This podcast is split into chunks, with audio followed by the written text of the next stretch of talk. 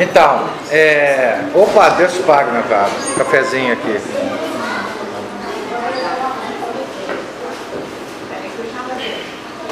Mas eu estava dizendo que hoje é dia de Santa Catarina de Sena. Da festa dela, né? A grande dominicana, né? Filha de São Domingos. É uma das, das flores mais belas da ordem, né? São Domingos. São Domingos criou a ordem feminina antes da masculina, né? Coisa interessante. A ordem dele foi Professor, foi ela que restaurou a. Foi ela que estava lá os três papas? Ela, ela viveu nessa época. Ela É. escolheu certo? Ela é, teve uma briga dela com o São Vicente Ferrer, né? É, um apoiando um Papa e, e ela apoiando o Papa e o outro apoiando o outro, o, o, o antipapa, né? Foi naquela época que ele saiu Avignon, Hein? o saiu. É, tava em avião. É, ela, ela e a duas mulheres se destacaram imensamente na luta para, para a volta do papado para Roma. Ela ia lá e botava para quebrar. Ela andava na Europa toda, ia em Roma e dizia que o Papa tinha que voltar, escrevia carta para todo mundo. E ela é Santa Brígida. Santa Brígida também era uma fera, uma fera, como toda mulher, né? Mas enfim, elas eram, tinha pelo menos, é, digamos assim, as pessoas ouviam, mas, né? É, Santa Catarina ela era chamada é, em Roma pelos cardeais, enfim, ela era consultora dos cardeais, né? Tem até uma uma pintura dela num terraço em Roma, ela falando e cinco cardeais ouvindo. É. E, e ela, é curioso que ela não falava latim, ela falava um dialeto lá. Então ela sempre era acompanhada de alguém para traduzir para ela. Né? Então, é, Santa Catarina é, é, é, tipo São Bernardo, né? É, é, raro isso acontecer com os santos. Era uma santa mística, êxtases e visões, etc. E altamente atuante. É, no século dela. Né? São Bernardo era a mesma coisa, né? São Bernardo era legado do Papa para resolver. Ele era tipo um embaixador de Roma para resolver tudo quanto é problema do mundo. Ele viajou a Europa inteira. É, quando o papado era o governo, digamos assim, é, mundial em termos da espiritualidade, né? Então, um príncipe estava brigando com o outro lá, dois católicos, São Bernardo ia lá resolver o problema, em nome do Papa. Né? E Santa Catarina era uma coisa mais ou menos parecida. E, e, assim, a gente não sabe como que era a vida cotidiana desse pessoal, porque eles tinham os êxtases e conversar com Nosso Senhor, Nossa Senhora, e, enfim, e, e, agindo no mundo, era uma coisa extraordinária, né? O, hum, Santa Brígida também, né? Santa Brígida tem as revelações de Santa Brígida, são uma coisa impressionante. Né? Hoje a gente está acostumado com revelação de Maria Valtorta, não sei mais quem. Tem que ler as revelações de Santa Brígida, poxa. isso é uma coisa. e aprovada pela igreja, né? Certo? É, é, é, é, o nível é outro. O nível é outro. A Santa Catarina de Sena tem lá a foto dela, vem cá em casa, nós também, né? Aí é ela do lado esquerdo e São Domingos do lado direito. É, né? sim, os dois Ela é, é expoentes. expoente da devoção. É da, é, ela é expoente feminina da ordem. Né? É, enfim. A primeira visão dela foi com 8 anos, né? 6 ou 8 anos. É, não, é alma escolhida, né? Tipo a Santa Gema Galvani, enfim. Esse pessoal começa cedo, né? E às vezes não, né?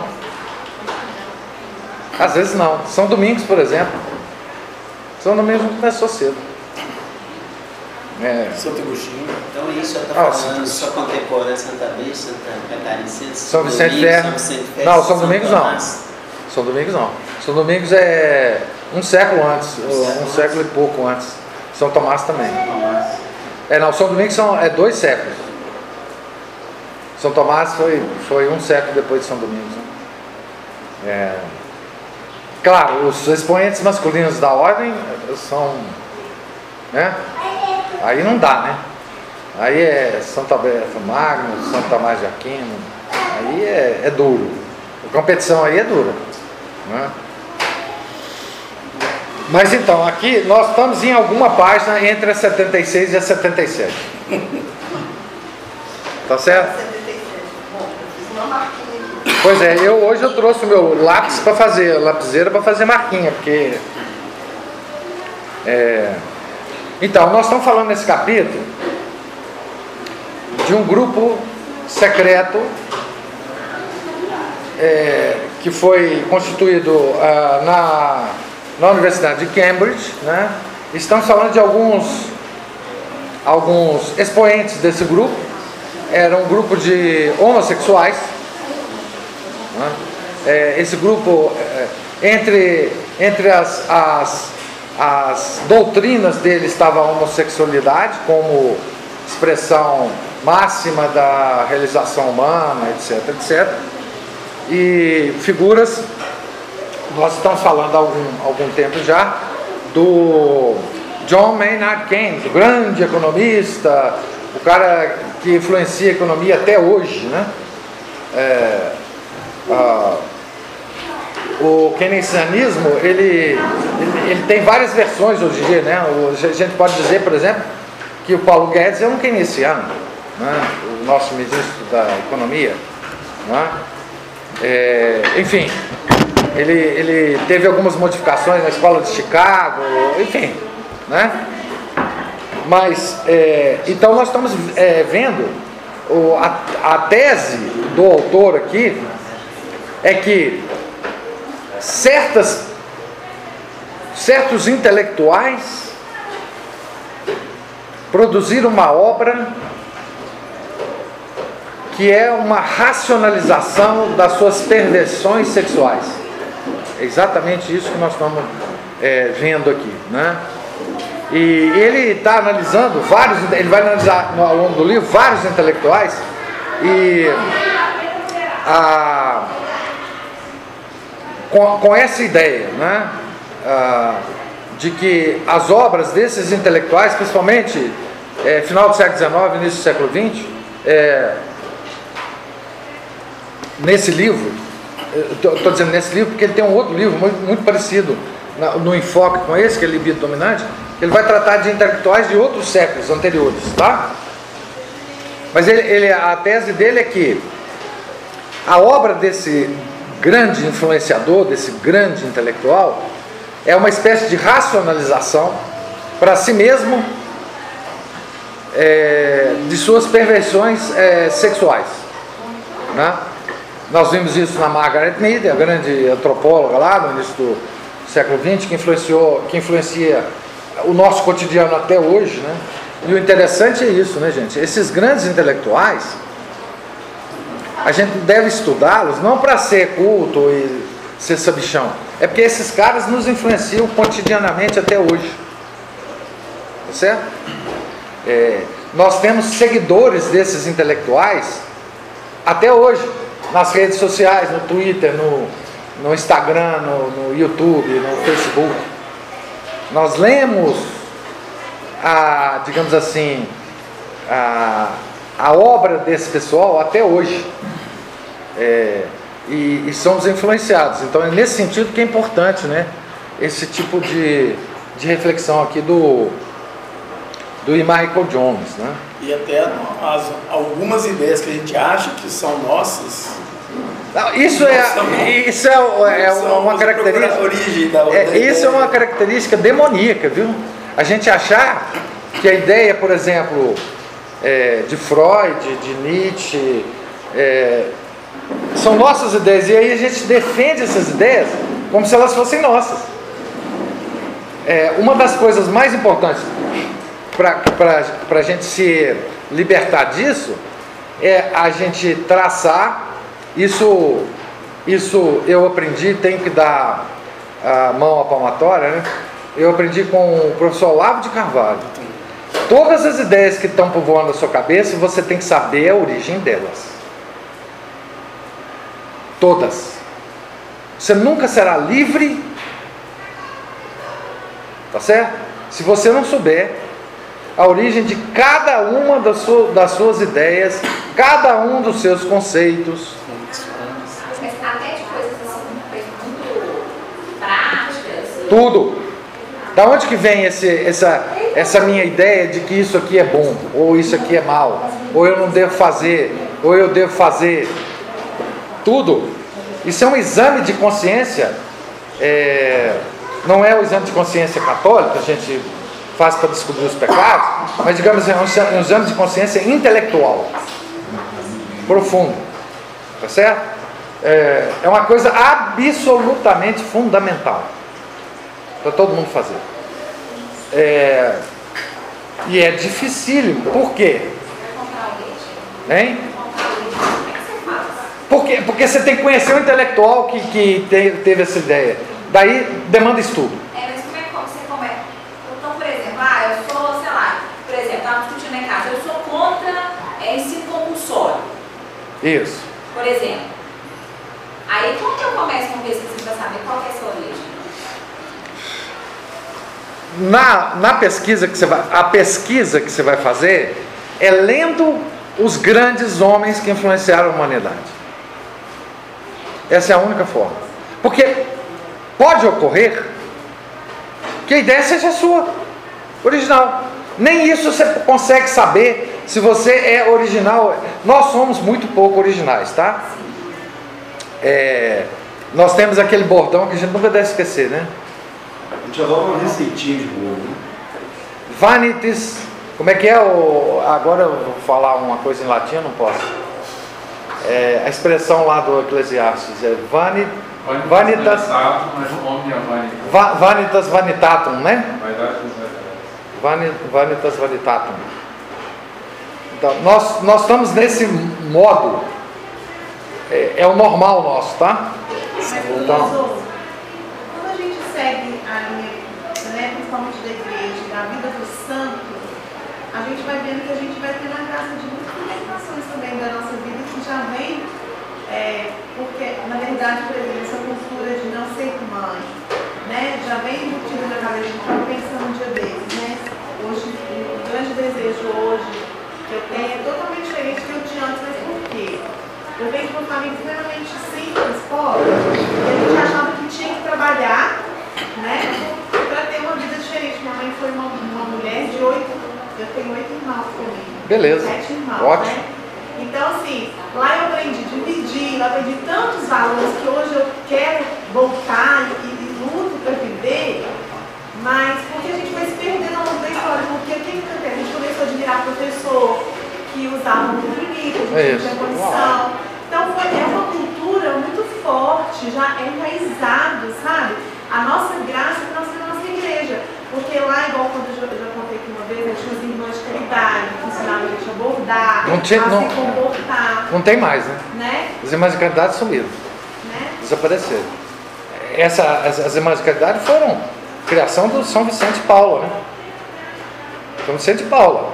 Aí, tá vendo? Olha, saber a origem das coisas, né? Tão importante, não é isso?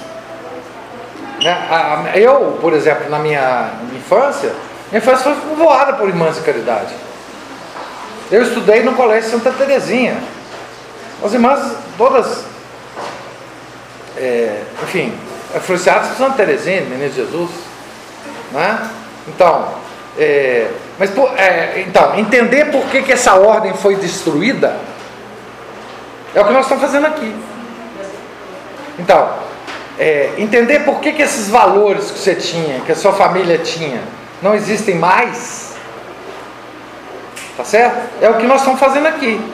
Pois é, eu, eu até pensando falando sobre isso, eu tenho a impressão de que toda análise que a gente vai fazer disso, a gente acaba chegando na crise da igreja.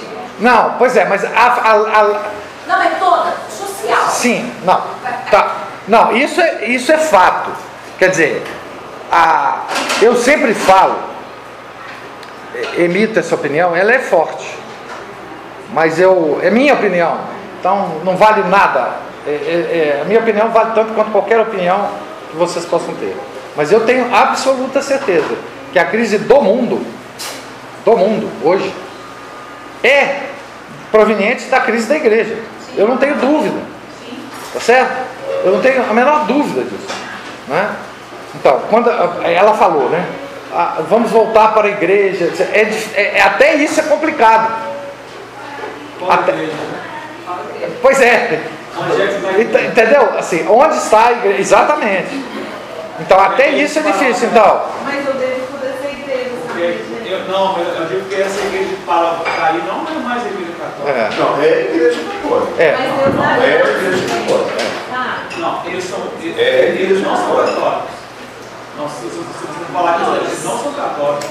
Exato. É outra religião, é. Não, é a igreja católica. É outra religião. É- Não, não. É outra religião. É.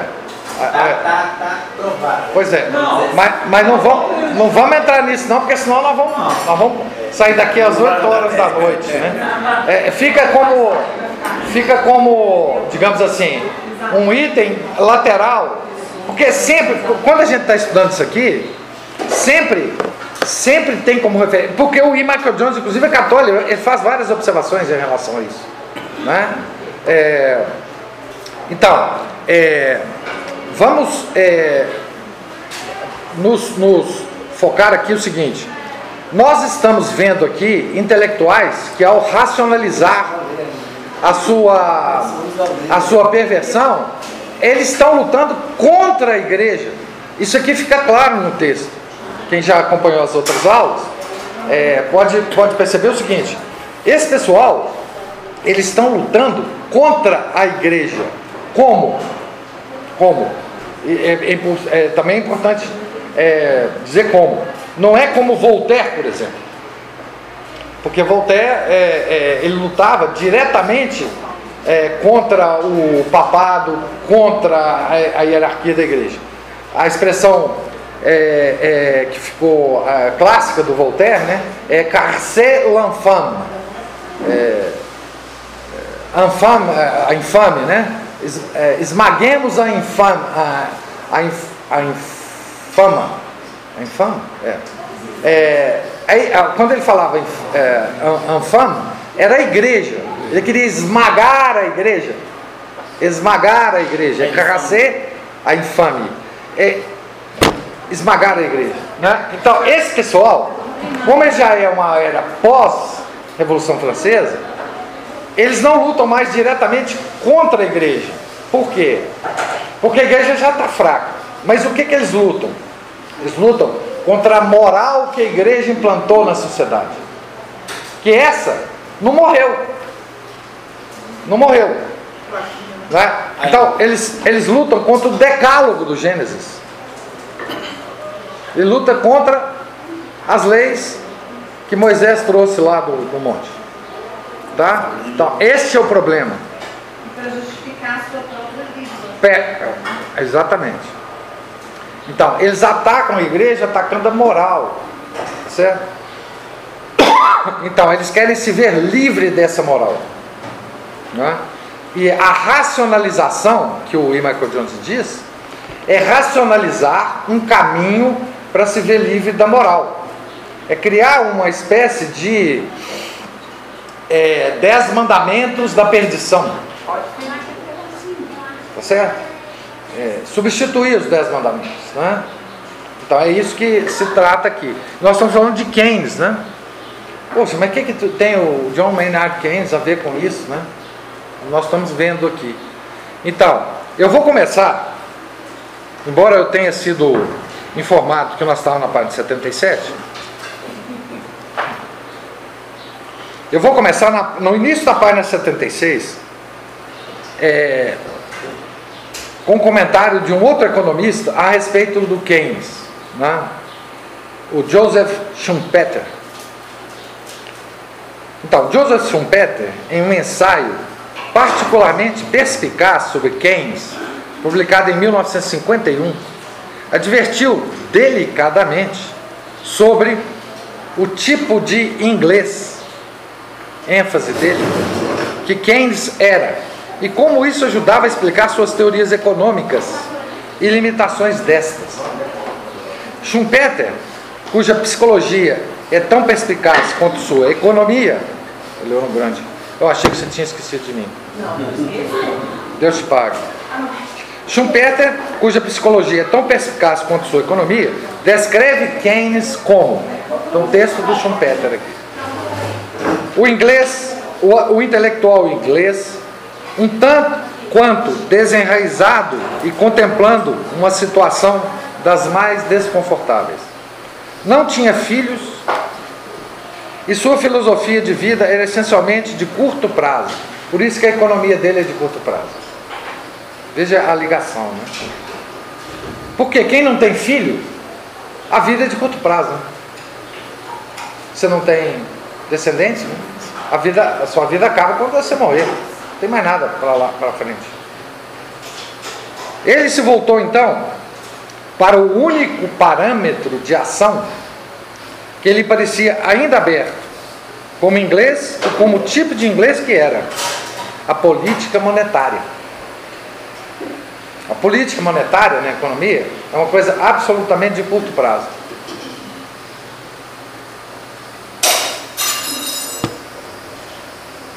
Talvez tenha pensado que pudesse servir de cura. Então, é a racionalização, né? Cura. Estão procurando a cura. Sabia que certamente poderia aliviar a dor e o retorno ao padrão ouro na paridade anterior à guerra, era mais do que sua Inglaterra poderia suportar. Então, qualquer estabilidade econômica era um horror para o Keynes. Que, que é um, um, um bem para nós que temos família. Né? Quem é que não quer estabilidade econômica para criar os seus filhos, para fazer uma poupança para os filhos? para deixar uma herança para os filhos, para que eles vivam melhor do que nós vivemos. Isso é estabilidade econômica. Já existiu em certas épocas. Ah, talvez a maior estabilidade econômica que o mundo já viveu foi no feudalismo, que é que é motivo de horror para os historiadores, né, modernos. Ah, aquela coisa do feudalismo aquela coisa dos servos e do Senhor. Bem, ali foi a maior estabilidade econômica. E a maior estabilidade de, de, de a maior paz que o ser humano podia ter é, em, toda, em todas as épocas. Talvez tenha sido ali. Né? Mas para o Keynes, para esses desenraizados, tá certo? Note bem, gente, quem são os desenraizados hoje? Tipo Keynes, né? Os líderes da Europa, todos, quase todos, não têm filhos. Macron, Merkel, é, o de Portugal, o, da Itália, é, é, são, são assim. Eles querem coisas de curto prazo. Quem não tem filho quer coisa de curto prazo, quer curtir. É o carpe diem. Colher o dia. Por isso que a teoria econômica tem a ver com tudo. Com tudo isso. Né? Tá certo? A, a palavra economia é oikos nomo. Oikos nomos em, em grego significa a regra do lar lar, família.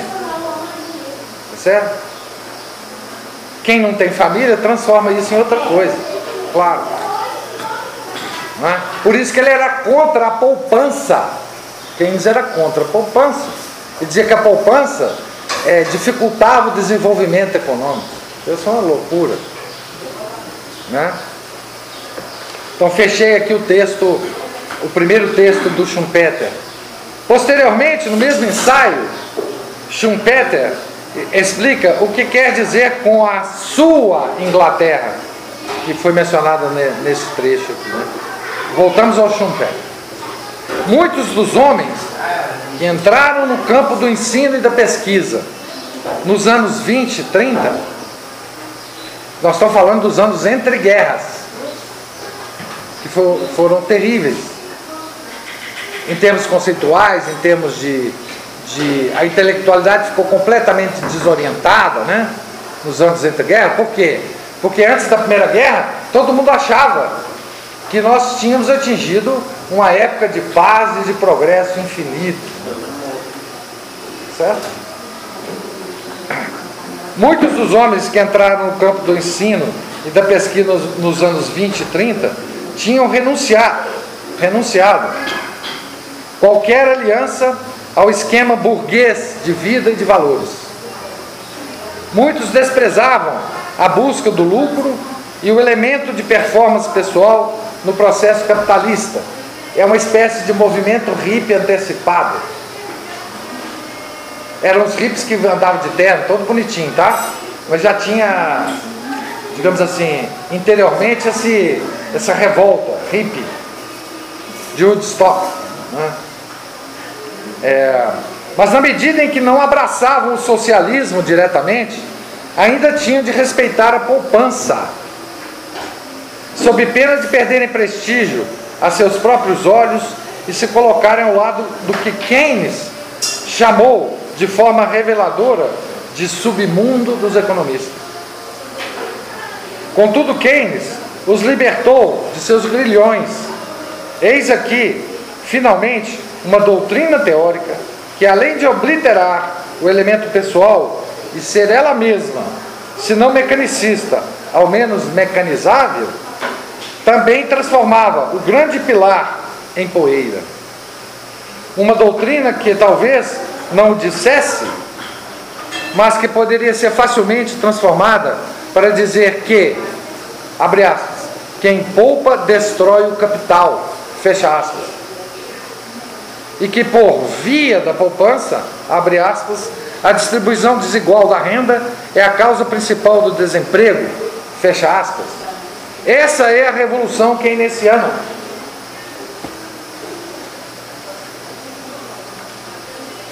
Aqui tem, nessa parte tem várias coisas para se comentar, né? Então, Keynes, ele promoveu, ele descobriu uma forma de atacar a poupança, uma forma aceitável, é, uma forma teórica. Ele publicou muitos artigos em revistas científicas né, da época ele publicou muitos papers, né? é, que é o que, o que dá, digamos assim, respeitabilidade, né? tá certo? Que é o, é o motivo, né? Pelo qual todo o empreendimento científico foi criado. É criar aquelas sociedades científicas que dão carimbo de importância aos seus trabalhos. Né? Quem não está na linha daquela sociedade científica não tem o carimbo de qualidade. Né? Então, eu vivi na academia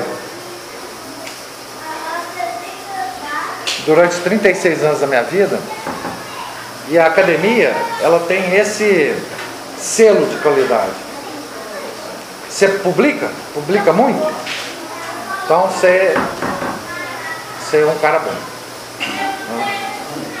E quem publica, publica segundo as linhas aceitas pela ciência mainstream. Se você, se você tiver uma teoria muito, muito importante, mas que não se adequa ao mainstream, você é simplesmente deixado de lado. Não é? a, aquela baixinha ali, ó, viola, isso aqui correndo, ela tem várias histórias muito interessantes, por exemplo, sobre um assunto muito, muito atual, que é o negócio do vírus. Então, no início do século, havia muita discussão sobre a existência de vírus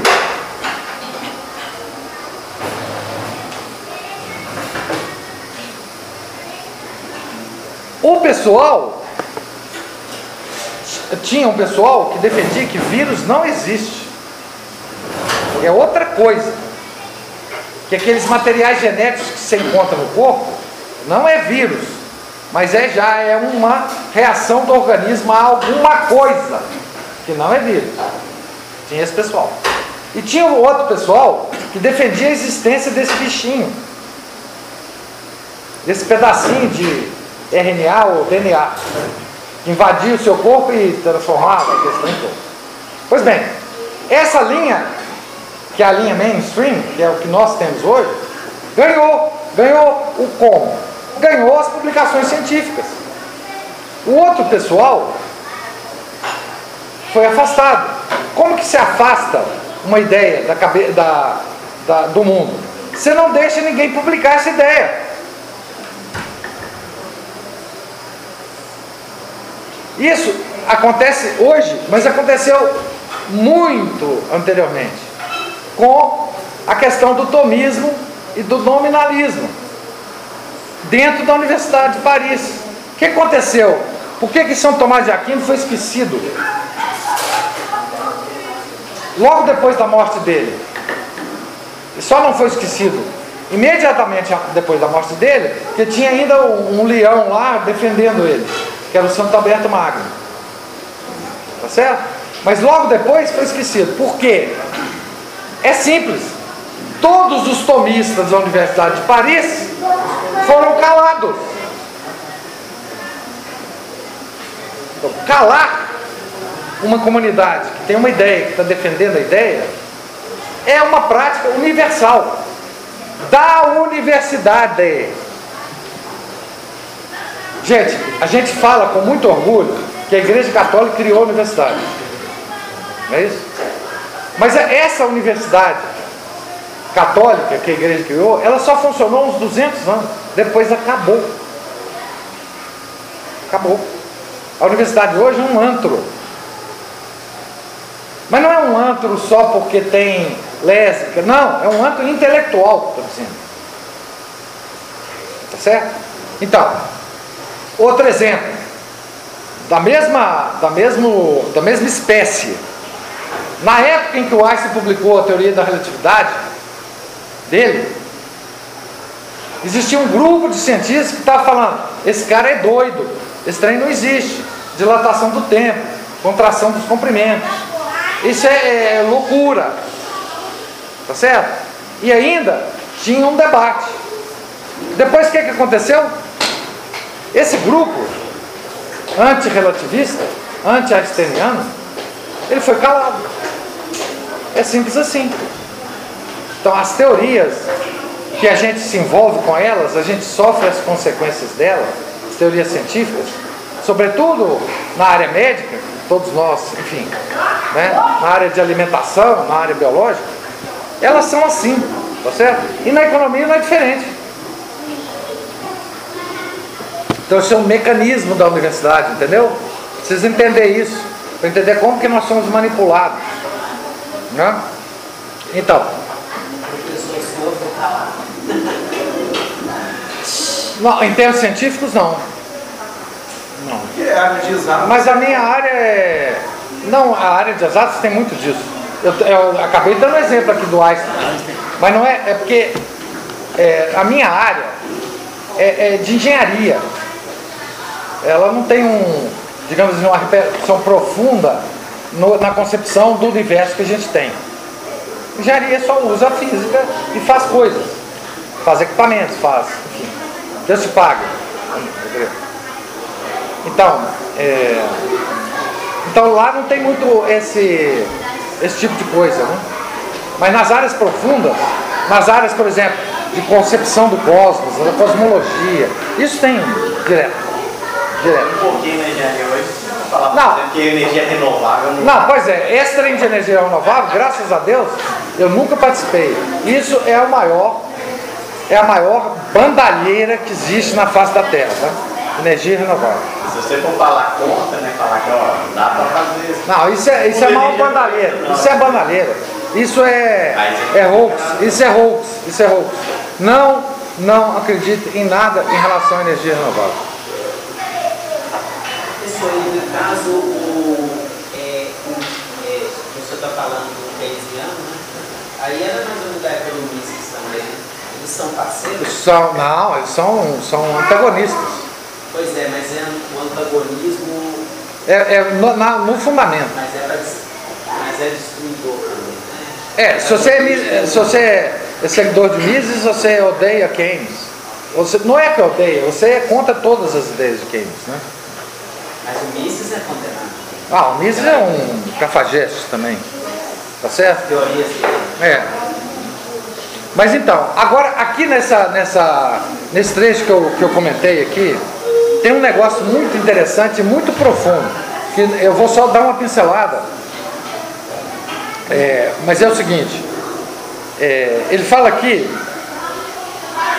ele fala assim, contudo Keynes os libertou de seus grilhões. Eis aqui, finalmente, uma doutrina teórica que além de obliterar o elemento pessoal e ser ela mesma, se não mecanicista, mecanizável, e aí ele segue a frase.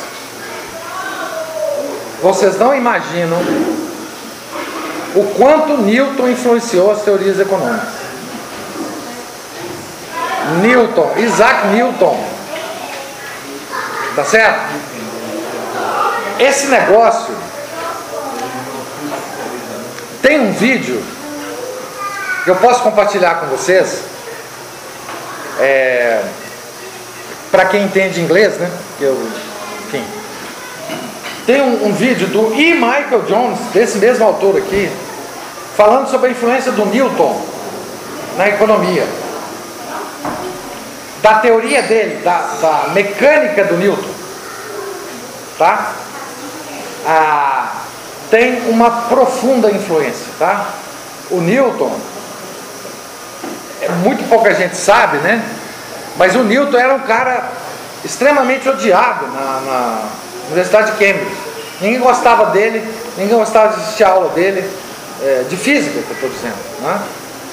É, a maior parte da vida ele, ele, ele dedicou à alquimia, ele era um mago, né?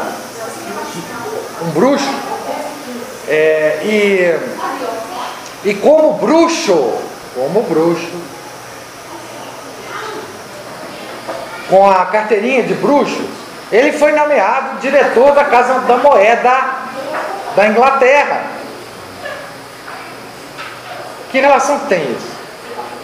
Casa da Moeda tem muitas moedinhas de ouro. O que, que os alquimistas fazem?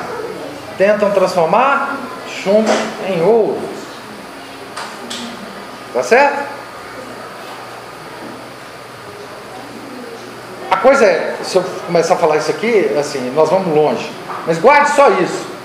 A mecânica do Newton teve um profundo impacto na, no início do capitalismo em isso. No início do capitalismo na Inglaterra, na questão do padrão ouro, na questão da derrubada do padrão ouro, na questão dele, ele, ele morreu é, diretor do, do- da Casa da Moeda da Inglaterra. Não é estranho isso? Também.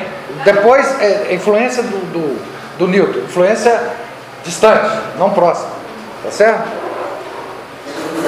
Então, esse, esse mecanicista ou mecanizável aqui é muito importante. Depois do Newton, toda coisa que quisesse ser chamada de ciência tinha que parecer com a teoria do Newton. A teoria do Newton é um paradigma de ciência. Então, por exemplo, a biologia, se ela quiser ser, se ela quiser ascender na, na escala científica, ela tem que parecer, ou ela tem que usar a mecânica do Newton em algum momento. Né? Todas as ciências, todas as ciências. né? A sociologia, a ciência política, a filosofia, tudo. A teologia. Então, esse é um paradigma. Mas vamos, vamos continuar aqui. Os apóstolos, quem são os apóstolos? É aquele grupo secreto do, do que, ah, do qual Keynes fazia parte. Eles se chamavam os apóstolos. Os apóstolos eram essencialmente uma seita neognóstica. Quem já estudou comigo aqui a, a gnose sabe bem o que ele está falando aqui, né? E ele vai dar algumas características da gnose aqui, tá? Essencialmente uma seita neognóstica, desde a sua inclinação ao segredo e sua visão de que a homossexualidade era uma forma superior de sexualidade, até sua visão de que o mundo se dividia entre aqueles que pertenciam à sociedade e eram, portanto, reais, e aqueles que estavam fora da sociedade, cuja existência era fenomênica.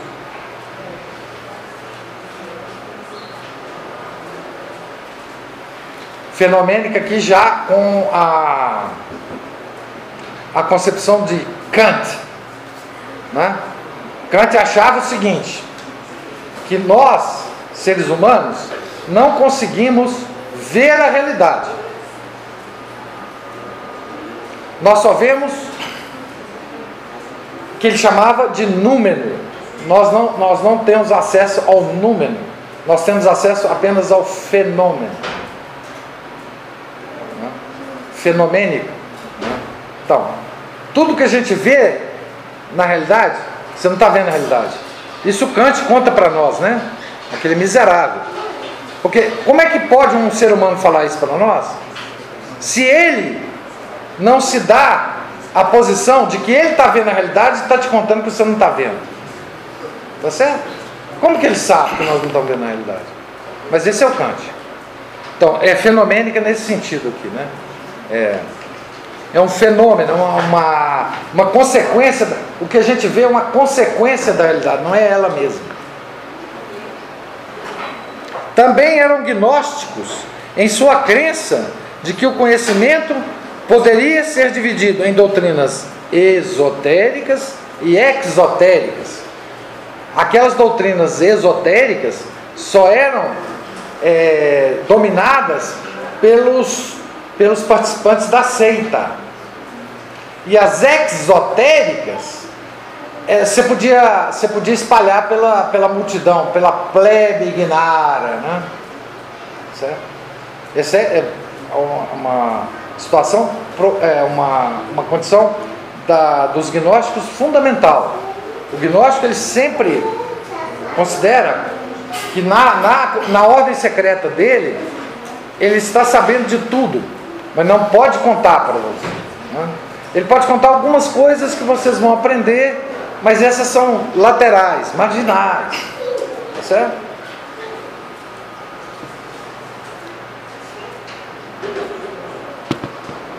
O Islã é uma religião assim. Tá? O Islã, tudo que a gente vê do Islã aí fora é, é o, é, é o exoterismo islâmico. Dentro do Islã tem o esoterismo, uma espécie de ordem secreta islâmica, tá? Que é. Ele tem vários nomes para enganar, né? mas o mais comum é o sufismo. O sufismo é, a, a, o, é o, esoterismo islâmico, tá? Mas aqui, todos os muçulmanos têm acesso? Não. A, a, o, essa, essa, esse Islã que a gente vê por aí, é, é, ele é considerado como uma forma de arrebanhar as pessoas mais elevadas para dentro do sufismo. Que se, que, se, que se organiza em termos de taricas, em termos de. Né? Quem é hoje, quem é hoje membro de ordens sufistas islâmicas? Príncipe Charles, que vai ser o próximo rei da Inglaterra. Existe uma, uma uma casta europeia, toda ela sufista. tá? Uma casta intelectual europeia. Tá? Na França, na Inglaterra, na Itália, na Espanha. Tá? Sigamos. Em uma carta a seu então amante, Arthur Hobhouse, amante, Keynes, uma carta dele para o amante dele, escreveu, abre aspas, não sei se percebemos o quanto nossa existência é discreta. E aí ele põe entre, entre parênteses, no sentido matemático. Uma grandeza discreta, né? Aqui é difícil explicar para vocês, mas na matemática tem grandezas discretas e contínuas. Né? Então, ele tá, ele, como ele era economista, ele conhecia muito de matemática. E como ele era de Cambridge, né? Cambridge é a, é a, digamos assim, o pináculo da matemática inglesa, né? Os grandes matemáticos ingleses todos eram de Cambridge, né? Desde o século XIX, enfim. Né? Continuando a carta dele para o amante, né? Meus feitos escolares não parecem ter a mais remota conexão com meus feitos atuais nem minha vida de então com minha vida em qualquer outro momento. Fecha aspas. A vida de Keynes, contudo, adquiriu uma consistência. Agora, fecha aspas né, para a carta do Keynes. Volta ao autor do livro. A vida de Keynes, contudo, adquiriu uma consistência que ainda não estava aparente para o estudante universitário. Que ele foi, né? Era, no entanto, a consistência da vida dupla a visão homossexual da vida exige uma dualidade que guarda perfeitos paralelos com a distinção entre conhecimento esotérico e conhecimento exotérico. Aqui está a gnose dele. Tão adequada, na verdade necessária, a visão gnóstica das coisas. Os escritos públicos de Bloomsbury. Bloomsbury era o grupo que se chamava os apóstolos. Mas o, nome, digamos, oficial deles era Bloomsbury. As teorias econômicas de Keynes, o sucesso de venda de Strachey, que é um outro membro desse grupo, Vitorianos Eminentes, ele escreveu um livro chamado Vitorianos Eminentes, tem um sucesso, etc. Eram a visão sodomita para consumo público. Então era a parte exotérica. As cartas deles compõem a verdadeira literatura esotérica de Bloomsbury. Um fato que Skildelsky compreende bem em sua biografia de Keynes. A sodomia, escreveu, escreveu Stretch, em uma carta a John Shepard, em 1903, abre aspas, é o que todos nós, os tremendamente inteligentes, os infelizes, os artistas, os divididos, os sobrecarregados, mais intimamente adoramos e amamos da forma mais apaixonada e vã. Fecha aspas. Olha como é que eles se descrevem. É? Os tremendamente inteligentes. Certo? Depois se vitimizam.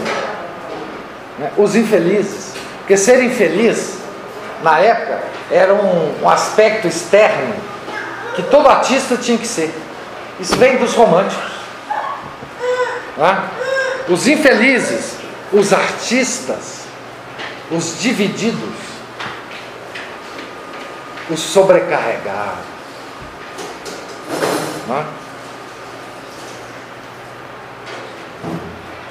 A sodomia é que eles adoravam e amavam de forma mais apaixonada e vã. Interessante, né? Vã. Comentando a carta, essa carta, Skildelsky, que é o biógrafo do Keynes, escreve: Era fácil construir a partir de uma inaptidão para o contato humano comum, que é isso que ele fala aqui, divididos, sobrecarregados, é, infelizes, que a sociedade não nos entende. É fácil construir, a partir da inaptidão para o contato humano comum, uma ideologia de uma forma superior de amor. Keynes e Stretch foram criados para acreditar que as, mulher, as mulheres eram inferiores em corpo e mente. O amor dos jovens rapazes, acreditavam eles, era melhor que o amor das mulheres. Construíram uma posição ética, a sodomia superior, a chamavam eles, sobre uma preferência sexual. Keynes sabia muito bem quais eram os perigos de sua escolha. A condenação e desgraça de Oscar Wilde no século anterior, na mesma Londres, né? é, por, ser, por, por, causa da homossexualidade, né? o, o, o Oscar Wilde era, era homossexual, né? a condenação e desgraça de Oscar Wilde eram memórias recentes. Desde que ninguém, desde que ninguém tenha relação alguma com as classes mais baixas e transeuntes, escreveu ele a Stretch em 20 de junho de 1906. Continuando. E exista alguma descri descrição nas cartas aos neutros, não há o menor perigo. Então veja, isso é uma sociedade secreta mesmo. Tem uma parte esotérica e uma parte exotérica. A parte exotérica pode ser compartilhada com todo mundo, mas a parte esotérica não. não é? Em suas cartas mútuas havia menor necessidade de descrição. Keynes e Stretch acreditavam que as gerações posteriores os considerariam pioneiros e não criminosos. Vanitas vanitatum, né? Perseveraram cuidadosamente, preservaram, desculpe, cuidadosamente suas correspondências e esperavam que um dia seu conteúdo se tornasse público para eles serem venerados. Né? Certo?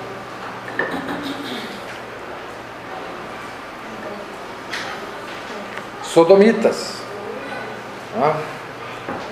O fato é, contudo, que Keynes, Stretch e Foster eram criminosos e, em certa medida, adotaram a atitude de um criminoso em relação ao que passaram a ver como estamento esmagadoramente, esmagadoramente heterossexual, termo que se tornou uma forma abreviada de descrição de toda a sociedade.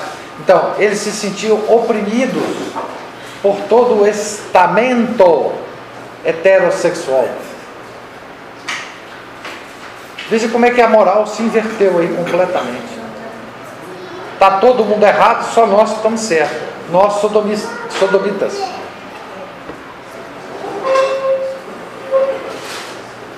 Gente, nós estamos falando aqui de um cara que é ultra influente. Não estamos falando de qualquer um.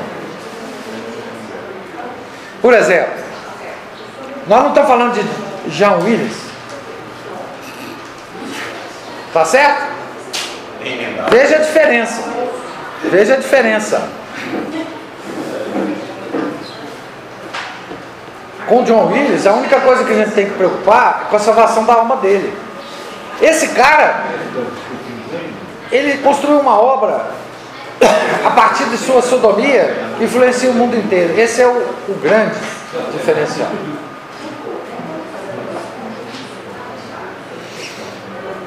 Skidelsky, que é o biógrafo, né, alega que a eleição de Arthur Hobhouse, por cujas afeições Stretch e Keynes entraram em conflito, imagina, o cara era amante de Keynes e o Stretch entrou no conflito ali para conquistar o amante. né? Então, Skidesky alega que a eleição de Arthur Hobhouse para os apóstolos, então ele entrou na ordem secreta, esse cara. Em 18 de fevereiro de 1903, iniciou toda uma nova fase para aquela sociedade. Então você era eleito para ela, como é comum nas sociedades secretas. Né? Sociedades secretas, como é que elas funcionam? Você tem um membro da sociedade e ele tem que apadrinhar. Tem uma sociedade secreta, que todos nós aqui somos do, do, da direção dela. E o Joel tem que ser apadrinhado por um de vocês para entrar na sociedade. Se não tiver padrinho, não entra. É simples assim. Tá? Não sei se vocês vão, vão identificar com o que eu descrevi aqui várias coisas que não parecem sociedade secreta hoje, mas que são. Por exemplo, Fórum Econômico Mundial. Você só entra no Fórum Econômico Mundial se você tiver padrinho. Aquele do Klaus Schwab. Tem a reunião dos círculos, né? Claro, claro. Nem todo mundo pode participar de tudo. Né? Sabe quem é do board superior do Fórum Econômico Mundial? O cara que dá as cartas lá também? O queridinho da direita brasileira atual, o Elon Musk.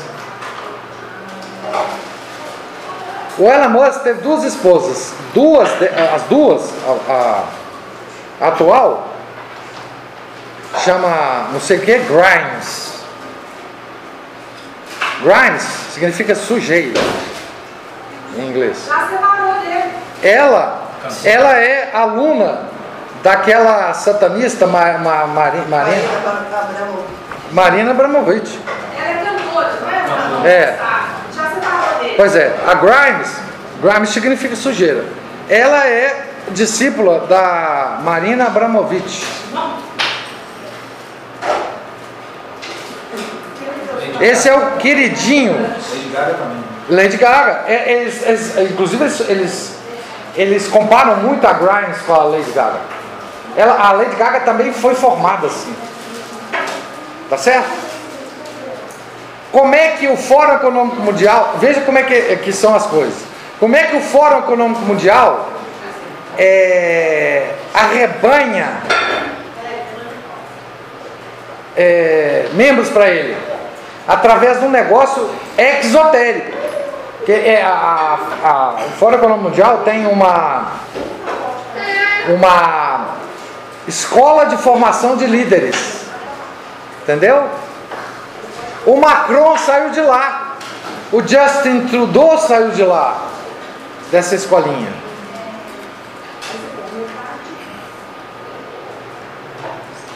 Vocês entenderam que nós estamos rodeados de sociedades secretas?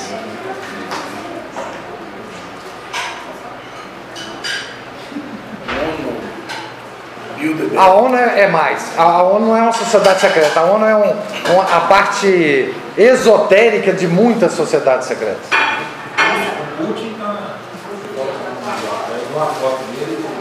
O Putin. O é convidado. O Putin é convidado. Essa escola de liderança, Tem- aqui, o Lema no Brasil tem isso, tá? A Fundação Lema tem a escola de formação de líderes. Quem já saiu de lá? Aquela deputadinha lá, Tabata Amaral. Ela é criação do Lema. O Leite também. Hein? O Le... Ah, aquele Milk.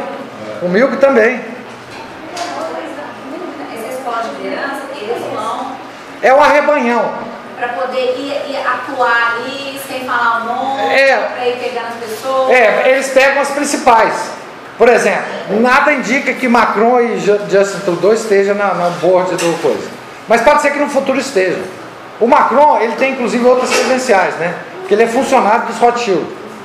Quando eu falo funcionário, eu falo assim, carteira assinada. Dos Rothschild. Lá não tem carteira assinada, mas enfim. E aí tem a conexão judaica, que eu não vou falar aqui. Tá? Eu só falo isso em ambientes Só para minha sociedade secreta que eu falo isso. Isso não é assunto é esotérico. Complô contra a igreja. É, tá? Professor, e as, e as pessoas que são escolhidas, elas já têm uma tendência, elas sabem de toda a verdade? Não, elas são escolhidas por uma por uma análise. Olha, a análise que eles fazem, a análise que eles fazem é um relatório completo da pessoa. O que é que ela pensa, como é que ela vive, o que é que ela consome, quais são as tendências dela, quais são as fraquezas, quais são, ah, enfim, os vícios, principalmente os vícios. Faz, mas essa, sabe quando é que o cara criou essa análise?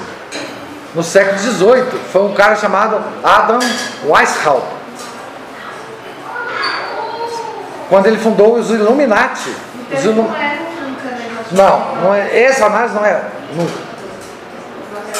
Quando ele entra, ele já. É, é- é igual quando um peixinho você joga ele na água. Ele começa a nadar. Não, e você é seduzido por dinheiro. Não, as, se- fama. as seduções é to- todas. Você vai É, a se levar sedu- socialmente. É, é, Principalmente os vícios. é. E são todos, todos, todos satanistas. Todos. Não tira um. Alguns parecem, né? Por exemplo, o Just Trudeau parece satanista, pra mim, né? Outros não parecem. O Macron não parece satanista. Embora tenha uma esposa que parece o Lúcifer, né? É, demônio. Mas enfim. Essa é uma questão estética Mas- que gente não deve entrar. Se se Entrar aqui. considerar de outra forma, poderia ser uma penitência. Tá? Pode, pode. Se ele fosse católico, a gente falaria.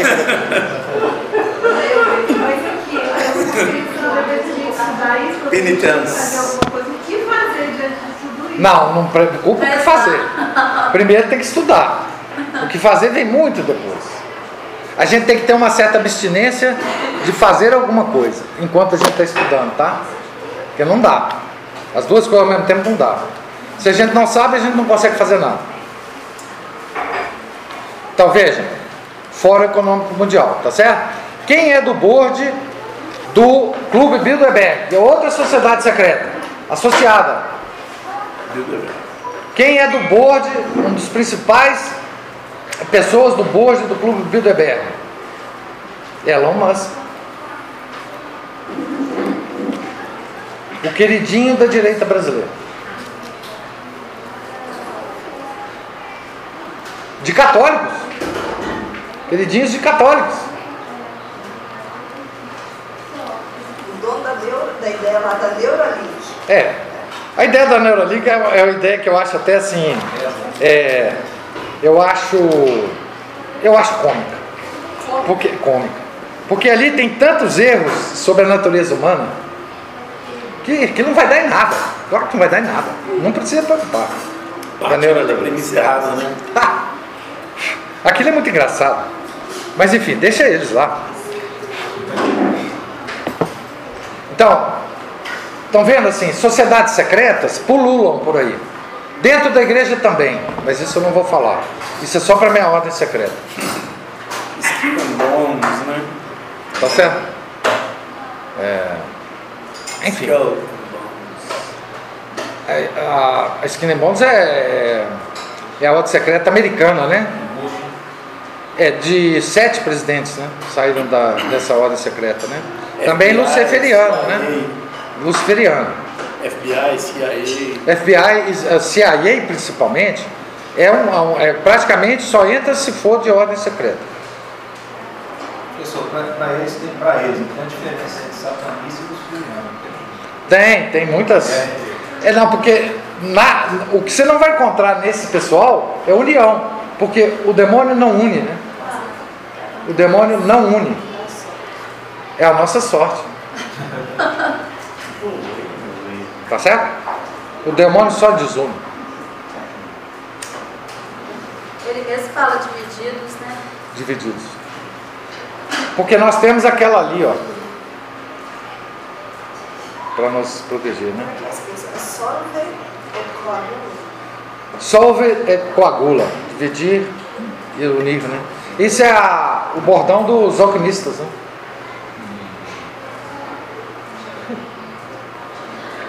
Então, na nossa sociedade hoje, existem. Nós estamos rodeados de sociedades secretas. Não, não, ó, gente, não apavora, não. Tá certo? Não fica tentando identificar também, não. Eu só estou dizendo para vocês que esse pessoal, quando eles perderam a única sociedade do mundo que vale a pena pertencer, eles vão criar todas as sociedades, tudo. Tá certo? É grupo tal, mesmo dentro da igreja, é, você participa de que grupo? Grupo tal, grupo tal. É, eu, eu já fui identificado é, ao longo da minha brilhante carreira de nada, eu já fui identificado como pertencente a vários grupos. Eu sempre respondi, gente, eu pertenço a um grupo que começou com 11, há dois mil anos. Certo? Não tem outro grupo para você, você pertencer. Não tem. Tá certo? Não tem nada. Uma das grandes conquistas do, do diabo atual é as divisões na igreja. inclusive. Também. O diabo di- divide tudo. Divide tudo. Ele não une. É, ele não une. O diabo não une. Tá certo? Ele não une. Isso foi Lutero, né? Pregou essa divisão Toda. Toda a divisão é, da nossa igreja é. Não estou não tô dizendo que o cara está possuído do demônio, não. Mas é a influência demoníaca. Certo?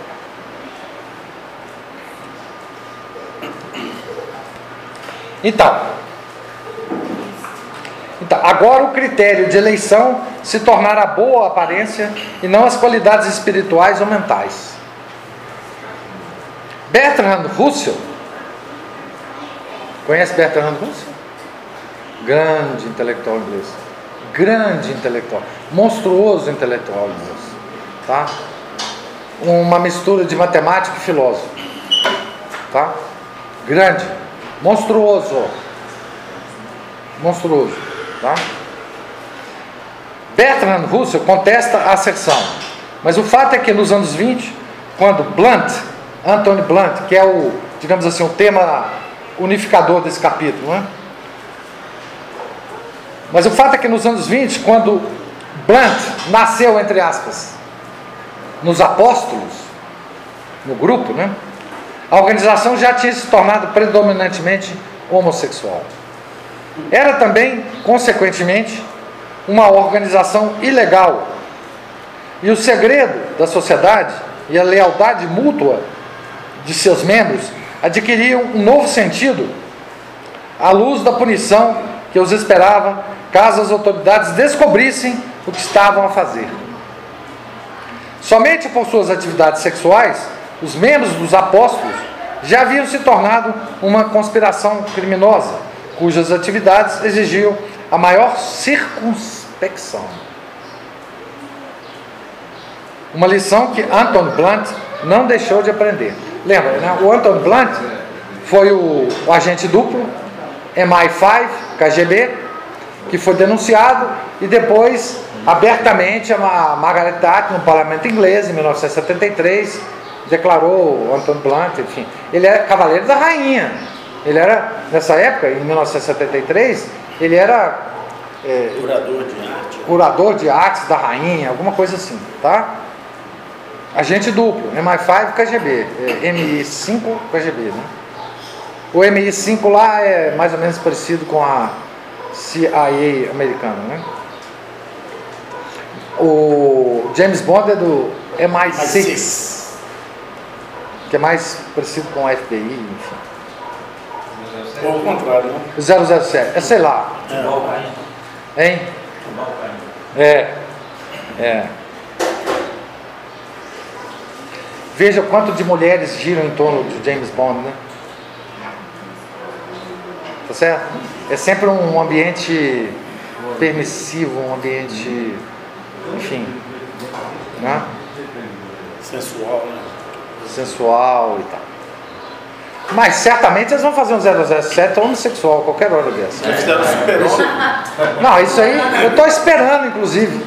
Já fizeram Eu, tô- eu tenho uma lista eh, de espera Né, o, eles estão demorando, né? Para fazer. Então, contudo, a subversão acarretada pela homossexualidade é mais profunda do que simplesmente a transgressão da lei. Trata-se de uma subversão da sociedade mais profunda do que aquela, digamos, de pessoas que só negam seus impostos, pois é muito mais pessoal. Talvez a obra de, a obra de Bloomsbury, desse grupo, né, que mais tem avançado na criação de uma ponte entre seus escritos esotéricos e exotéricos, seja o romance longamente suprimido por E. M. Foster, que é um dos membros lá, chamado Morris, Maurício, né? que segundo a sinopse da última edição, é agora filme de sucesso. Morris, diversamente das obras exotéricas de Strachey, Keynes, Wolff e do próprio Foster, narra o conflito homossexual com a, com a sociedade do, do interior, do, do, da, da, cidade do interior, né? por assim dizer, do ponto de vista homossexual. O que mais surpreende nele é o grau de sua ambivalência. Morris. Morris começa com o protagonista, cujo pai está morto e cuja vida em casa é dominada por sua mãe e duas e suas duas irmãs, deixando a escola pública e indo para Cambridge, onde conhece outro estudante de graduação, Clive Durham. A amizade gradualmente se transforma numa relação homossexual completa. No mundo desse romance, é difícil dizer se a fé religiosa decadente promove a homossexualidade ou se a homossexualidade aniquila a fé. De qualquer forma, Foster vê uma conexão entre a fé religiosa e a homossexualidade.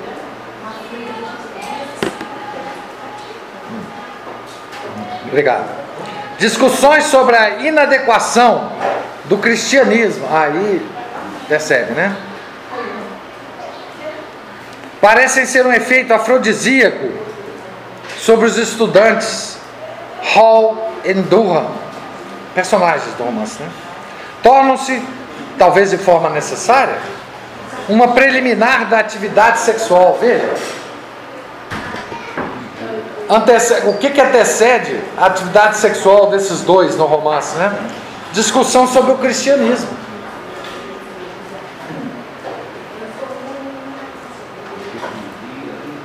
Aqui um, um trecho desse livro conversaram novamente sobre teologia. Olha, olha, olha o aspecto demoníaco disso, né? Conversaram novamente sobre teologia. Morris defendeu a redenção. Ele perdeu, perdeu a discussão. Percebeu que não tinha o menor senso da existência de Cristo ou de sua bondade e que ficaria positivamente triste se semelhante pessoa existisse. Se semelhante pessoa, quem? Cristo. Sua repulsa pelo cristianismo cresceu e se tornou mais profunda. Isso é um romance, hein, gente? Em dez dias deixou de comungar. Poxa, ele já ainda comungava?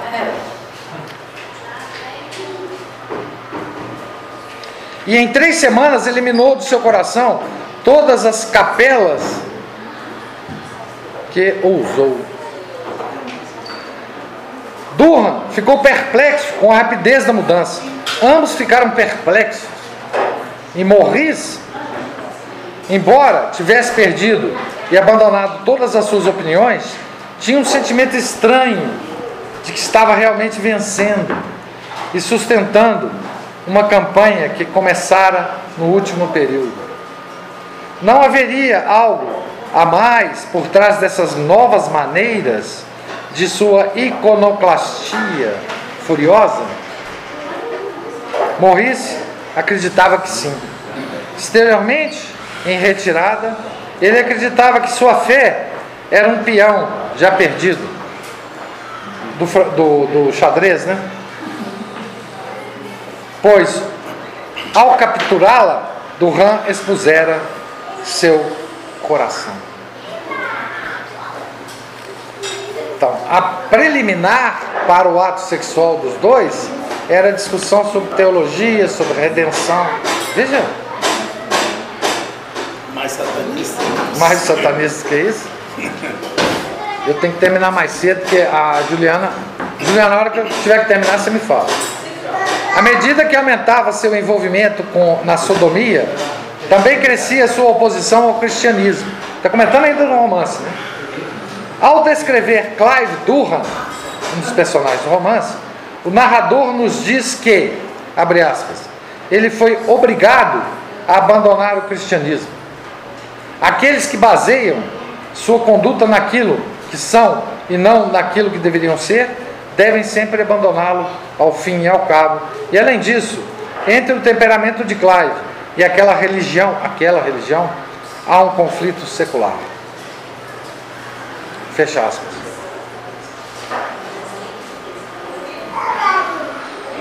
Contudo, à medida que a rebelião cresce e tem sucesso, o ataque ao cristianismo é transmutado num ataque à sociedade vitoriana, porque eles viam na sociedade vitoriana alguns aspectos do credo, do, do, do decálogo. Não é? Da sociedade, a sociedade vitoriana não tinha nada, nada de boa nela também não. Só tinha uma, uma tintazinha que estava descascando já, né? Não ataca a sociedade vitoriana, que se diz cristã, mas só crê realmente na propriedade. Claro, isso era uma, uma contradição da sociedade vitoriana mesmo. Né? De férias em casa, Morris proclama seu ateísmo e então fica decepcionado por seu ataque a Deus não ser levado a sério. Então Morris fica nervosinho. né? Agora, mais uma- um trecho do romance. O ateísmo de Morris foi esquecido. Ele não comungava no domingo de Páscoa. E supunha que o conflito começaria então, como no caso de Durham. Mas ninguém notou, pois os subúrbios não exi- exigem mais o cristianismo. Isso deixou enojado, fez com que olhasse para a sociedade com novos olhos. Será que a sociedade, embora professasse ser tão moral e sensível, realmente se preocupava com alguma coisa? Então ele ficou com raiva da sociedade, porque a sociedade não notou que ele tinha deixado o cristianismo.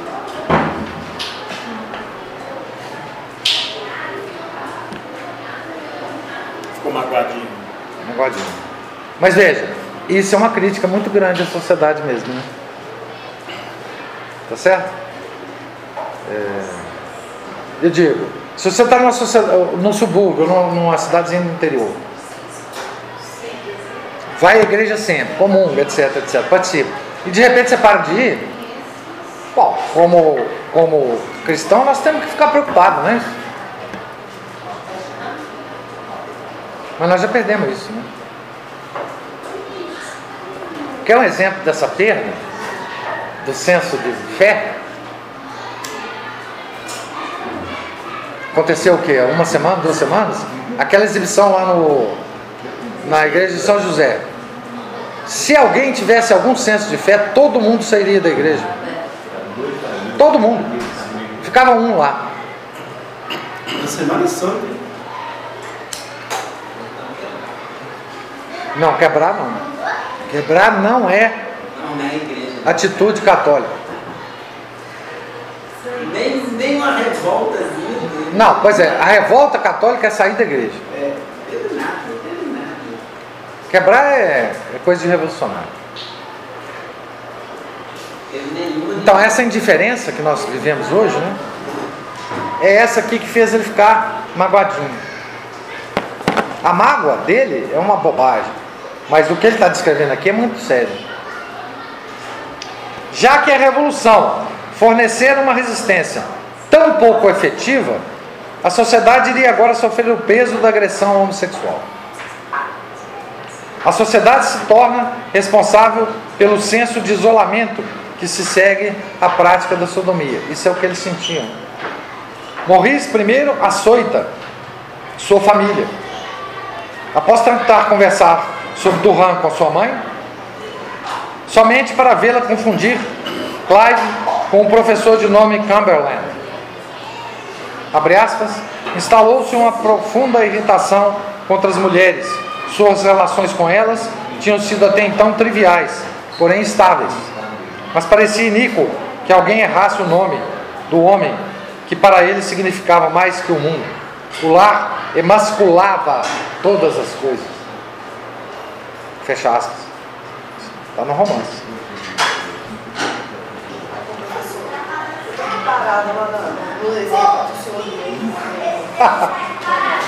Eu lamento, eu lamento. Mas assim, por que? Porque nós, hoje, talvez algum de nós estivesse lá, a gente tivesse essa atitude de levantar esse. Mas aquelas pessoas, talvez algumas, eu vi, eu vi, tinha senhores, tipo cabeça branca lá, e assim, com a cabeça baixa, que talvez não tenham a coragem de se levantar, de se manifestar, porque hoje em dia a, a gente mesmo se questiona, estou certo, eu estou errado, entendeu? Já não tem, como já, nós, nós é porque estamos aqui, lendo, estudando essas coisas faz tempo, e estamos aprendendo a nos posicionar nesse sentido, mas essas pessoas estão completamente perdidas. Pois é, mas qual que foi a ordem que se perdeu, né? A, a gente não, não sairia da igreja, certo? Pelo escândalo somente. Uma mulher ou um travesti pelado com uma copa. Mas pela blasfêmia que isso é ao nosso Senhor Jesus Cristo, que está no sacrário. A, a, a ordem é essa. A ordem não é porque a gente se sentiu ofendidinho, não. Não, não é essa a ordem. Embora muita gente poderia ter saído por isso. Mas se saiu por isso, saiu pelo, pelo, pelo, pelo motivo errado. O motivo de toda a nossa fé, tá certo? É a encarnação. E a encarnação tem uma relação direta, direta com a presença real. É como se a presença real fosse um, uma nova encarnação. Qualquer coisa que ofenda isso, não é que nos ofenda. Nós não somos nada. Ofende ao sacratíssimo coração do nosso Senhor Jesus Cristo. Mas é justamente isso, as pessoas já não têm essa convicção. Pois é, a ordem. É, elas perderam a ordem. Isso. Elas perderam a ordem. Elas perderam. E, aí inverteu-se a coisa, porque as pessoas talvez ficassem, ficassem ali. É esse o pecado. Trocou-se É. o respeito por Deus pelo respeito humano. Isso. Esse é o pecado moderno. Nós temos respeito humano. Respeito humano é pecado mortal. Porque no respeito humano você troca a sua fidelidade. É simples assim. É simples assim. Você coloca um homem mais importante do que nosso Senhor Jesus Cristo. É, sim. Então, por exemplo, no- na crise do, do arianismo no século IV, V, VI, o que, que os católicos faziam, né? O, a heresia do arianismo foi aquela que afirmava que nosso Senhor não era Deus. Então, o arianismo era uma religião que destruía a Trindade, Santíssima Trindade. Né? Então, o arianismo se desenrolou por vários séculos, três pelo menos.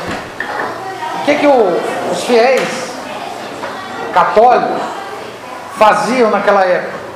Quando eles iam à igreja e tinha um padre ariano celebrando a missa, eles não entravam lá. Eles ficavam lá de fora. rezando, etc. Está do lado de fora. Não há reação possível se não for essa. Não pode frequentar. E se houver alguma coisa, tem que se retirar. É simples assim. Porque senão é respeito humano.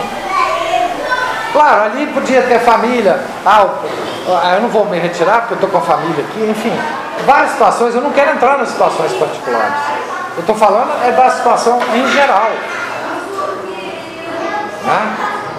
E o que, que é uma, uma, uma, uma reação católica? A reação católica não é quebrar a igreja, bater no padre, é, esfolar a pessoa que estava lá com a cobra. Não, não é. Mas é se retirar. Você não pode participar de uma blasfêmia, porque senão você acomete. Vocês nem sabem, às vezes, que é uma blasfêmia. Pois é, ah, pois aqui, é. ó, eu até que o senhor falou do Kant.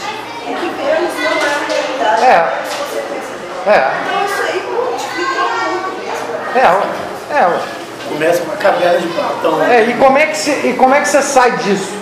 Não tem outra forma hoje em dia, infelizmente, do que estudar.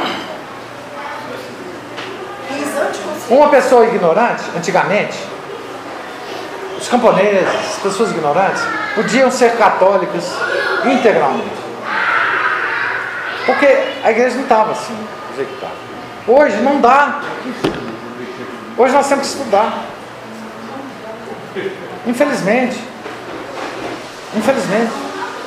Está lá até no exame de consciência mesmo, em relação ao primeiro mandamento, né?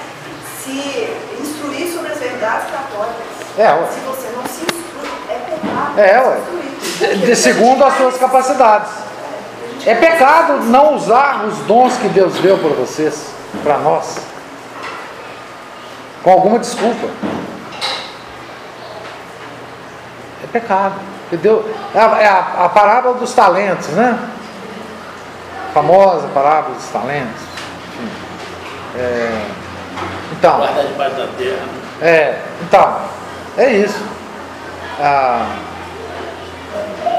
e é uma reação desse, dessa comunidade que o Maurice vivia e nem ligou para ele se afastar da igreja. Uma coisa assim. Né? Hoje em dia, até com relação a isso, é complicado. Porque algumas paróquias que tem aquela livraria, eles nem tiraram o livro de Abraão. Ah, isso eu acho que é uma das, melhor, uma das menos piores coisas que acontecem nas paróquias hoje, infelizmente. Mas assim, olha, depois a, a, vo, a última vez que eu entrei numa livraria da Vozes, eu vi a, a, o livro mais importante do protestantismo, chamado Instituições Cristãs, de simplesmente João Calvino, estava sendo vendido na Vozes. Vozes, claro, não é mais é, a livraria cristã, mas enfim, católica. Mas mas estava lá, uma edição muito bem feita, capa dura, papel Bíblia. Tá certo? Então, é, é, essa, esse tipo de. Porque à medida que você conhece, a sua reação muda completamente, sabe? É, se você tiver a docilidade de movimentar a sua vontade através da inteligência, você começa a mudar. Você começa a não aceitar mais. Você começa a não conviver mais nesses ambientes. Você começa, enfim, a procurar outros. Tá? Por mais dolorido que isso seja, por mais problemas que isso possa trazer com familiares, com amigos que você faz nesses ambientes, não dá mais. Quando você percebe, não dá mais. E esse não dá mais é que faltou lá nos católicos lá da São José, né? Tá certo? Quer dizer, não dá mais. Eu não, não aguento isso aqui. Né? É, por amor ao Nosso Senhor. Então, por isso que eu, particularmente, todos os dias horas que eu faço as minhas orações, eu agradeço a Deus, porque por algum motivo inexplicável, eu saí pela. Eu estou conhecendo essas coisas. É. Nossa Senhora tem. de Deus mesmo. Né? Duas irmãs A gente podia estar lá no meio da indiferentes. Daí a graça da Anestesiada. também, sabe? Agora, não. Eu não estou fazendo essa crítica pessoal a cada um que estava lá. Eu consigo entender, inclusive, a reação deles. E eu consigo entender a blasfêmia da qual eles participaram. Eu não estou culpando, assim, pessoalmente as pessoas. Né? Eu entendo como é que a igreja chegou a isso. Tento falar com vocês, né? através da- das várias coisas que a gente estuda. Eu entendo. É, Agora, veja, você me perguntou, né, o que fazer? Eu entendo, mas não tenho o que fazer. Sim, não tenho o que fazer. Pesso- ah, de- um modo geral, que eu estou falando.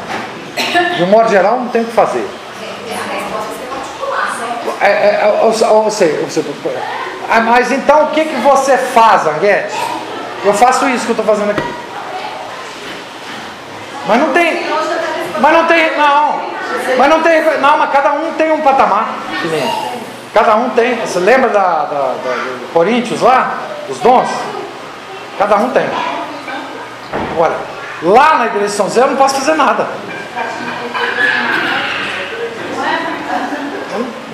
Entendeu? Não tem como. Então cada um tem um, um- um nível de influência, um nível de, de contribuição para dar. Agora, você fala assim, ah, mas qual que é a solução geral? Não tem. É. Não. Isso não adianta nada. Porque você acha que o bispo não soube? Você acha que o Dom Valmor não soube disso? Com antecedência, né? Começar a conta do José, Não, quem estuda a crise da igreja, quem estuda a crise da igreja como uma área de estudo, que nós fazemos isso aqui na associação, consegue compreender o geral, claro. Né? Tem livros e mais livros eh, nos explicando isso. Né? Acho que é interessante ver e tal, né? Não, né? mas o que acontece aí todo domingo, né? Todo dia aí, Não. Sim, sim. Mas aquilo ficou visível, né, Manuel? isso porque foi na São José, acho que nas paróquias de baixo acontece. Não, há muito tempo. Agora, veja, veja que coisa incrível, né? É... Ah, mas professor, me explica por que então que está assim? Não tem jeito de explicar em 10 minutos. E quando a gente fala isso, parece que a gente está enrolando. Então se você, você pergunta assim, ah, mas como é que vai fazer? Bom, tem dois anos que eu estou lendo um livro sobre crise da igreja. O melhor livro que eu conheço sobre crise da igreja. Mas tem dois anos que eu estou lendo e comentando esse livro. E aí fica pedante eu falar assim, não, vocês têm que estudar e, e ver, e fica pedante. Então assim, solução geral não há. Agora, para nós entender, compreender e fugir disso, demanda estudo. E estudo longo. Desconstruir dá para fazer em 10 minutos. Mas É. construir. Não dá. Então todas as todos os detalhes da crise, todas as origens da crise, todas as, né?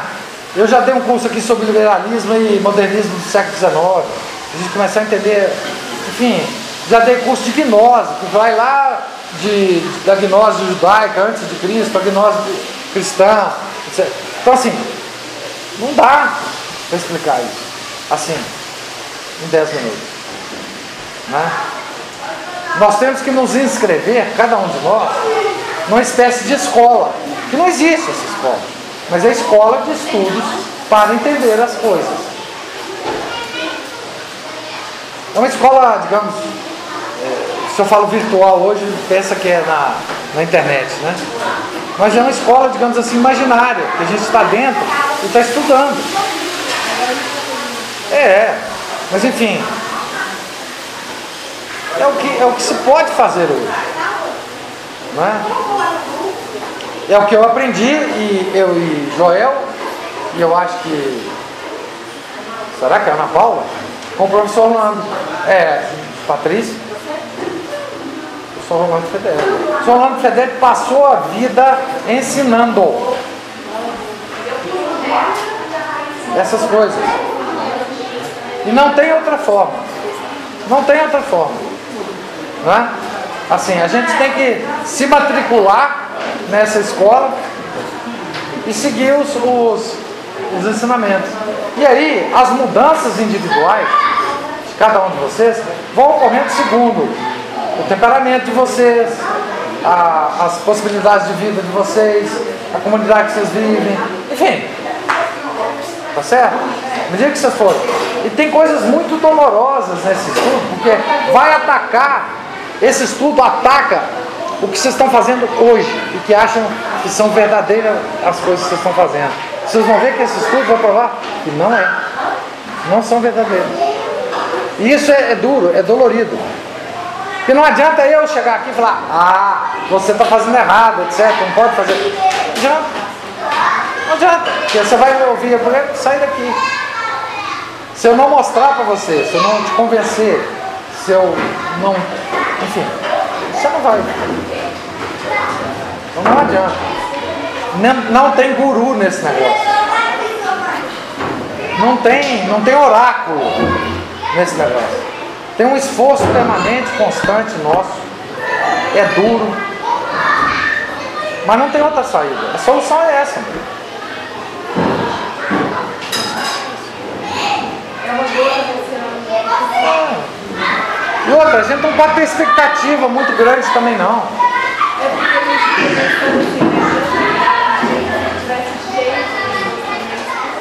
Ah, mas isso é uma ilusão. Isso é ilusão. Aprendi com o professor Orlando o seguinte, ele vinha aqui em Belo Horizonte para dar curso, etc. E ele dizia, se tiver uma pessoa aqui, eu dou o curso do mesmo jeito, com mais uma alegria. Não adianta. E outra, o que eu notei também, eu já faço isso há algum tempo, né? O que eu notei é que existem pessoas que se aproximam, começam a gostar do que eu falo, e depois começam a não gostar e se afastam. É, tudo bem, é isso mesmo. É o que Deus quer. Né? Porque a verdade não é fácil de você absorver. Ela, ela fere, ela fere profundamente a pessoa. Então, eu, por exemplo, tento ter o maior cuidado para falar as coisas aqui, para não escandalizar. Porque eu sei, eu sei que quem frequenta aqui veio de várias origens.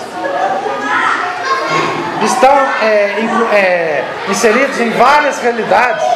Eu não quero, eu não quero escandalizar vocês. Eu quero que vocês próprios tirem as, tirem as conclusões. Não adianta. Ah, é, Aguete, o que, que você acha da paróquia tal, do padre tal? Não vou falar. Vocês têm que concluir. Vocês têm que concluir. É porque à medida que você se aproxima da verdade, começa a confrontar coisas que estavam no seu dia a dia. Então você vai ter que, ou você continua no caminho, ou você vai ter que abrir mão do que você foi. É. Então assim, jeito. É, e é muito duro você se afastar do ambiente que você vive por conta do que você percebeu algumas coisas. Então eu não quero ser o motivo para vocês fazerem isso. Não quero. Entendeu? Se você se afastar, não fale, pelo amor de Deus, que foi um Anguete que fez isso. Tá certo? Porque não foi. Eu não quero. Eu não quero escandalizar. E outra, muito, muito mais, eu não quero que, que a minha opinião seja valorizada mais do que a, a própria de vocês.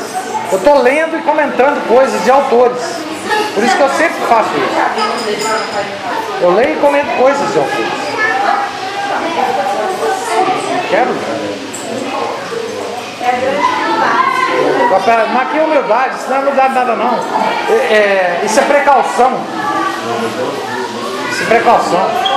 Eu não quero escandalizar ninguém. Então assim, a, a pergunta que eu mais, que eu mais assim, me retrai é, é alguém falar, professor, o que, que o senhor acha do fulano? Eu não acho. Você que tem que achar. Eu posso, eu posso um, um dia, não, eu posso um dia analisar os erros que estão em torno de conjuntos de pessoas. Isso eu posso. Eu não quero falar de um padre específico. Eu posso falar do modernismo da igreja, que infecta todos os padres. 99% dos padres. Mas você saber no modernismo, vocês vão saber. Né? Certo? Agora nós temos que acabar. Ô Juliana, tá na hora, né? Então, é, é isso. Não... E aqui eu, eu parei aqui, porque eu falo demais. Eu parei aqui no meio do romance, hein? Na, na próxima nós vamos recobrar esse romance, porque ele está ele tá descrevendo o romance e as personagens, tá? Eu parei aqui na, na página 80, agora eu tenho a marcação aqui de lápis. Eu não vou acabar de ler esse livro nunca. Eu falo demais. Tá? Olha, tem um capítulo aqui no, no, no, nesse livro que ainda vai demorar eu chegar lá, mas quem puder comprar o livro vai me facilitar muito. Que é um capítulo sobre Picasso, pintor. Certo? Por que, que eu estou dizendo que vai facilitar quem comprar o livro? Porque nesse capítulo tem vários quadros de Picasso impressos aqui, que tem a ver com, com a, a, o texto do livro. É, se vocês não comprarem, quem não puder comprar, dá para acessar via celular. Então, no dia, vocês vão acessar esses quadros na medida em que eu for descrevendo eles. Quem tiver o livro é mais fácil, porque já está já tá, é, impresso aqui os, os fatos, tá? Picasso foi outro devasso, né? E nós vamos fazer um striptease dele aqui, para vocês verem quem era o Picasso. Né? Não, eu sempre espero que alguém. Não, que, que, que alguém vai e não volte. Mas isso é, é normal. Eu tenho, eu tenho casos muito, inclusive muito engraçados, né? de pessoas assim que se aproximaram e depois passaram a me odiar por alguma razão. Fala de mim nas redes sociais. Mas eu tenho casos e casos, mas.